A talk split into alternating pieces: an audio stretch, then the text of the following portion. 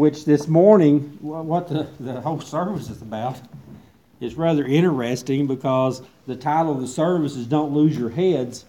And uh, that's not a uh, literal uh, translation, that's uh, figuratively, is to don't get confused, don't get distracted, to stay focused on what is, what is real, on what is important.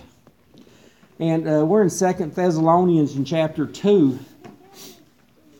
Now, some of you may um, remember reading about this uh, story I'm going to start out with. I know for sure that no one here was around during this time. Uh, but uh, William Miller, he had studied the Bible intently for 14 years. And he became convinced that Christ would return in 1843 when Miller announced April the 3rd as the day, some of the disciples went up to the mountaintops in order to get a head start on their way to heaven, and others went to the graveyard so they could be risen with their loved ones and, and reunited on their way up. And, and some of the uh, more sophisticated ladies of Philadelphia went outside of town onto a hilltop so they wouldn't have to go into heaven with all the common folk. And uh, yeah, I think they missed the point. but the uh, when April the fourth came and, and, all of the Millerites uh, uh, woke up, they were disappointed because Christ did not come. But he had also given some other dates, and, and he had given March the 21st, 1844. And, and when that day came and went, again, disappointment. And the, the third date he had given was October 22nd, 1844. Once again, disappointment. And it was after this that many of the Millerites lost faith in his predictions. But not only did they lose faith in his predictions, many of them lost faith in Jesus Christ. You see, that's uh, uh, uh, one of the big reasons that as God's people, we need to understand, have a good foundation of what the Bible says on the return of Christ.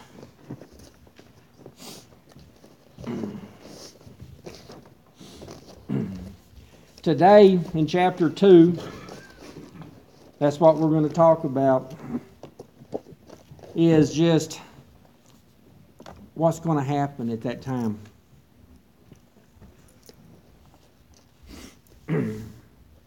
if you had to remember back in 1 Thessalonians, one of the reasons Paul wrote his letter to begin with is that the people uh, had had uh, thought that the that Christ had returned and they had missed it for some reason, and and they were confused and didn't know what was going on. And he had explained it to them in his first letter, and then in the second letter, he's doing the same thing in chapter two because once again the people of the church had thought that hey Jesus came back and we missed it. I'd say that if you're going to be concerned about missing something, that's a good thing. I mean, if you wake up one morning and on the news you hear how millions of people vanished overnight and, and all, and that the, there, there was mass uh, tombs open in the cemetery and you're listening to it on the news, I'd say you got a problem. But see, we're not going to miss it. All those who have faith in Christ are not going to miss it. It's not going to be a surprise to us. It's not going to be it's not going to be in the paper the next day because we're not going to be here to read it. So that's that's uh, one of the big things that we need to keep straight, and also that we don't get confused in these last days. In our reading, though, there's three things I think Paul points out that we should look at, and the first one he says is that we are not to be dismayed. In verses one and two.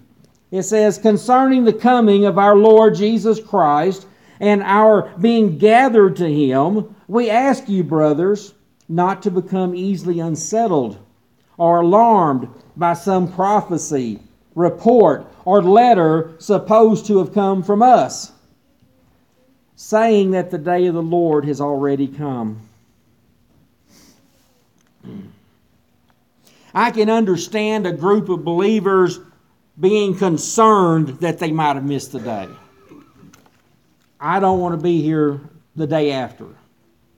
So I can understand their concern. And back though in those days, you know, they didn't have satellite TV or cell phones or, or any other mass media. Uh, they had to rely on word of mouth. So as word of mouth came into town, and and, and, and apparently from the writing here, a letter had showed up, supposedly written by Paul, who said, "Hey, the day of the Lord has come, and you missed."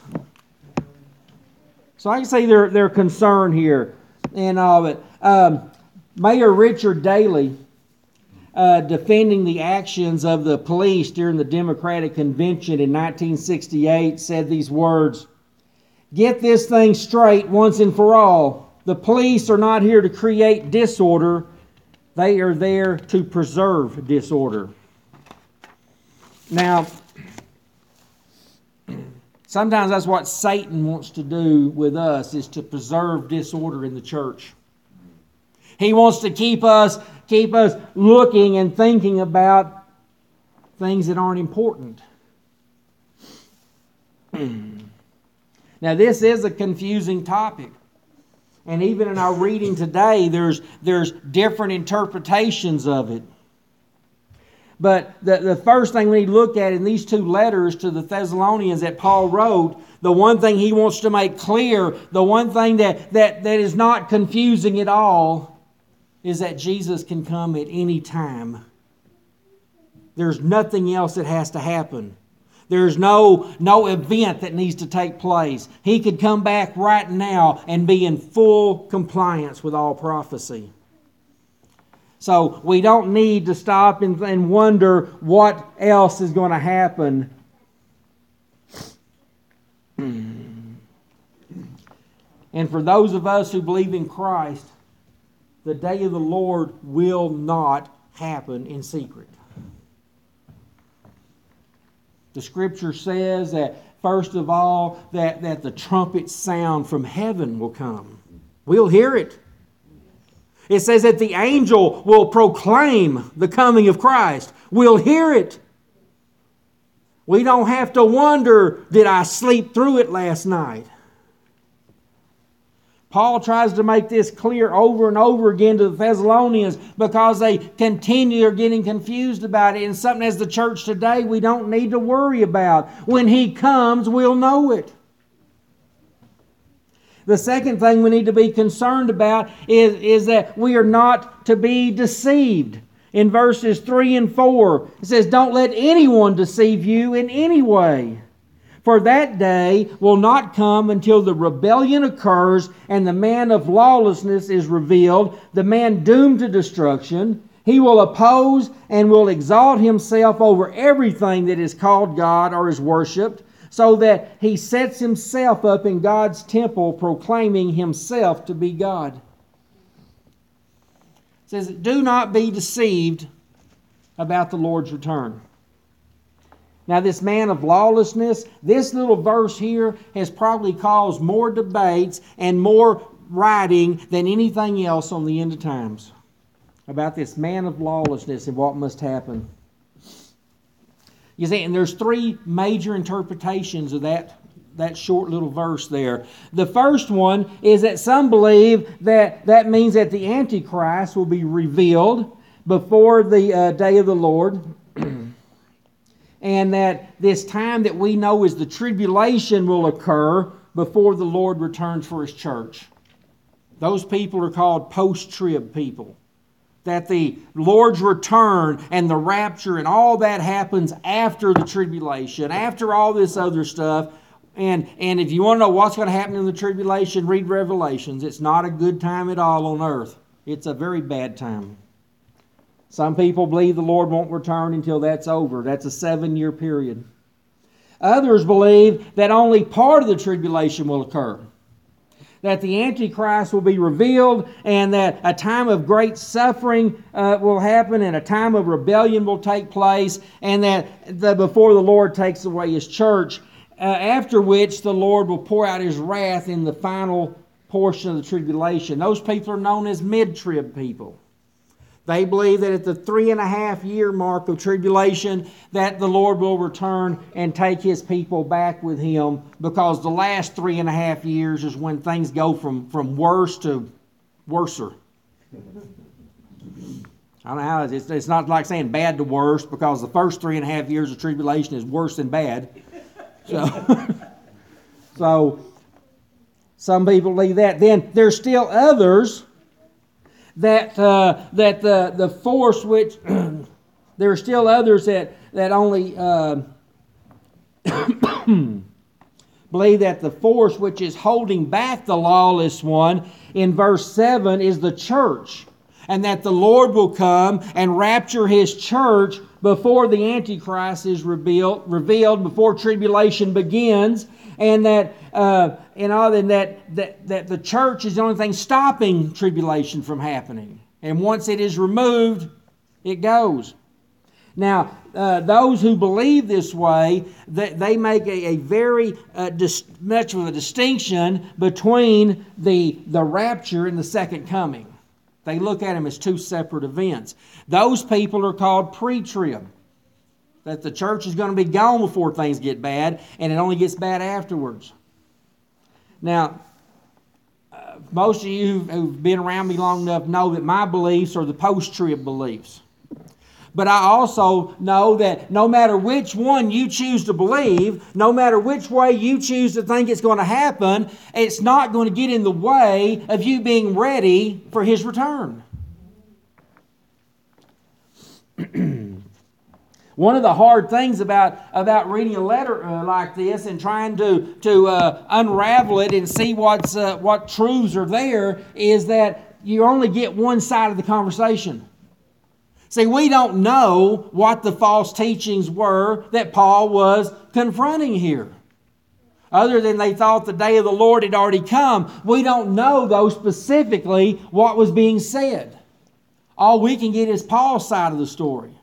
Now, if any of you have ever been involved in trying to help two people that's arguing, and you only get one side, you know you're not even getting close to half the story. Because usually, if you get both people and you listen to both sides, then you can kind of piece it together of what's going on. We only get half the story here, so we can only take what Paul is saying and we can try and apply it to the best we can to the rest of Scripture to see where he's at. Now, one of the one of the studies when you studied Scripture, when you are, are really into uh, the deep Bible study and all, one of the basic rules is when there's a verse that's kind of unclear, and there's another verse that's very clear on the same subject, you use the verse that's very clear to help clarify the verse that's unclear. Right? That makes sense, right?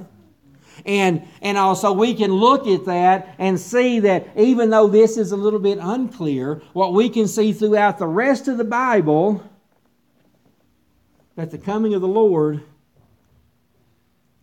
can be this moment. See, I, I, I think sometimes Satan likes to get us so involved in trying to pinpoint exactly where we are on the prophetic chart of the end days. He gets us so involved in, in trying to, to narrow it down, even though Jesus himself says that only the Father knows that date. Only the Father knows the time. There are so many people that throughout history, not just in today's times, but throughout history, who have tried to spend a lot of time studying and pinpointing exactly where we are and exactly who's who on the uh, prophetic charts. Satan likes to get us bogged down in all of that because as long as we're concentrating on that stuff, we're not concentrating on what's important, which is serving our Lord Jesus Christ.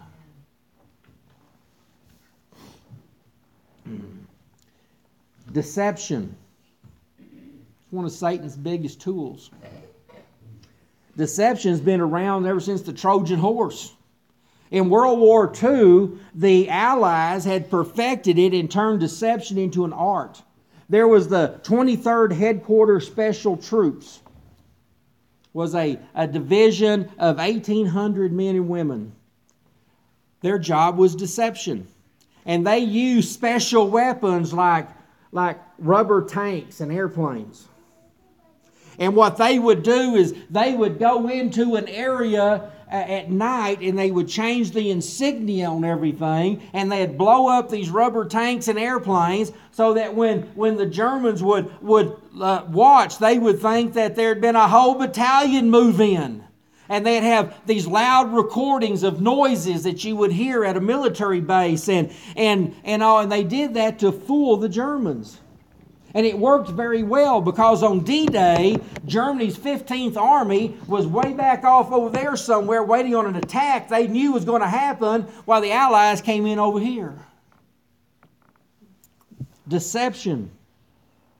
And I fear that, that it's, it's uh, uh, that, that Christians that are intent on trying to, to figure out all the nuances of the end of times are being deceived because we're all looking over here for something to happen, and it's going to be coming from over here. We need, uh, we need to stay focused on what's important. We need to stay focused on Jesus Christ, on serving Him, on living for Him, on allowing His Holy Spirit to, to, to change us in, into what God wants us to be. We should be focused on loving one another, being graceful to one another, forgiving one another. Those are the important things in Scripture. Not what day are we going to hear the trumpet sound. The last thing is uh, here is that we must not be distracted. It's easy to get distracted, isn't it? Mm-hmm. Oh, I, I just sometimes I, I wonder, um, I, I get distracted easily, especially when I'm trying to, to prepare for a sermon and I'm trying to study. It's like every little thing distracts me. Sometimes I have to just shut the door and put on some headphones and just concentrate to get it done because of distractions. Verses 13 and 15 says, But we ought always to thank God for you, brothers, loved by the Lord, because from the beginning God chose you to be saved through the sanctifying work of the Spirit and through belief in the truth. He called you to this through our gospel that you might share in the glory of our Lord Jesus Christ. So then, brothers, stand firm and hold to the teachings we passed on to you, whether by word of mouth or by letter. Soviet leader uh, Khrushchev uh, told a story one time about a lot of petty theft going on in the Soviet Union. And um, so what they did is they put guards at all the factories to make sure stuff wasn't getting stolen. At the, this one uh, timber works in Leningrad, in Lenin, Leningrad, the, the guard that they put there, he knew everyone that worked there. Well, this guard, since he knew him all so well, he knew this one guy named Peter was, uh, was had a tendency to borrow things without permission. Well, he sees uh, Peter coming out of the out of the gate of the factory one evening, and he's got a wheelbarrow and he's got a big bag in it full of stuff. And the guard says, "Now wait a minute, Peter. I know you. What's in that bag? Just sawdust." He said, "I wasn't born yesterday. Dump this bag out." So he dumped it out. There's nothing in it but sawdust. So this goes on every night for over a week. And finally, the guard says, Peter, I know you're stealing something. Just tell me what it is and I'll let you go. He says, Wheelbarrows. Oh. Hmm. See, Satan wants to keep us so focused on the sawdust that we don't notice the wheelbarrow.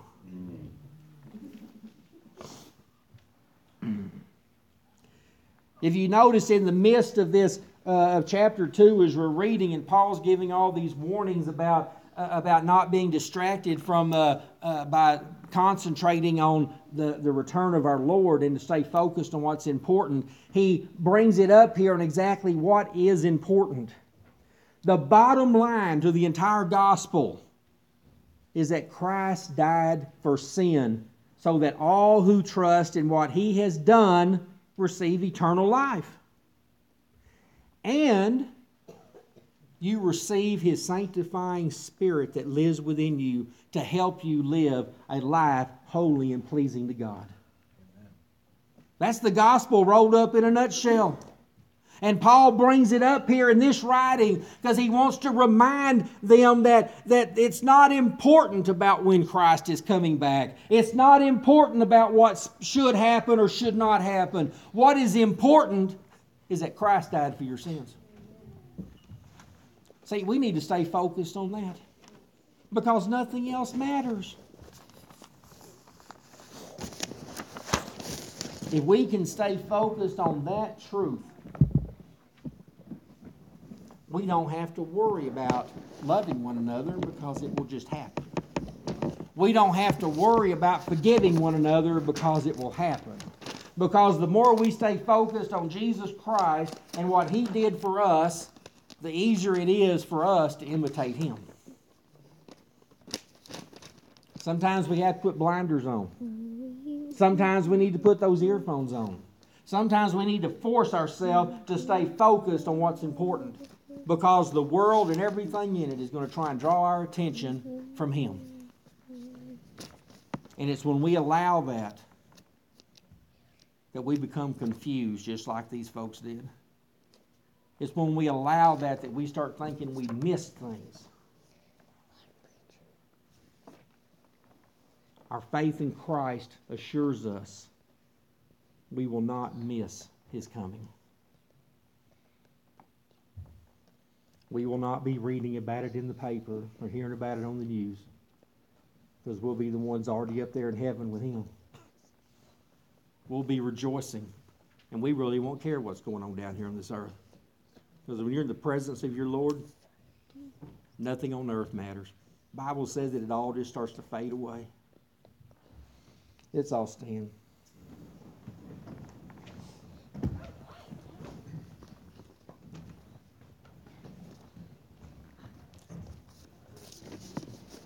Maybe there's things going on in your life that has distracted you from the truth of the gospel. And maybe this morning is time for you to, to refocus. A time for you to, to put those blinders on, to put some headphones on, to just focus on what Jesus did for you.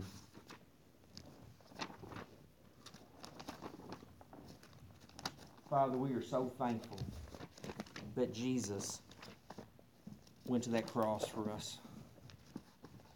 Lord, we are so thankful that you loved us so much that you were willing to make that sacrifice for us. And Lord God, we are overwhelmed by your grace. Lord, when we that tomb was found empty. Because Lord, we know that our Savior lives our Savior is sitting at your side and He is waiting on your word. Oh, Lord, help our thoughts to be on you. Help our hearts to be on you, Lord. Help our all that we do, Lord, to reflect you, your grace and your love. Father, go with us from here, Lord, as we go to enjoy fellowship together and break bread this morning that you, Lord, would be glorified. It's in Jesus' name we pray. Amen.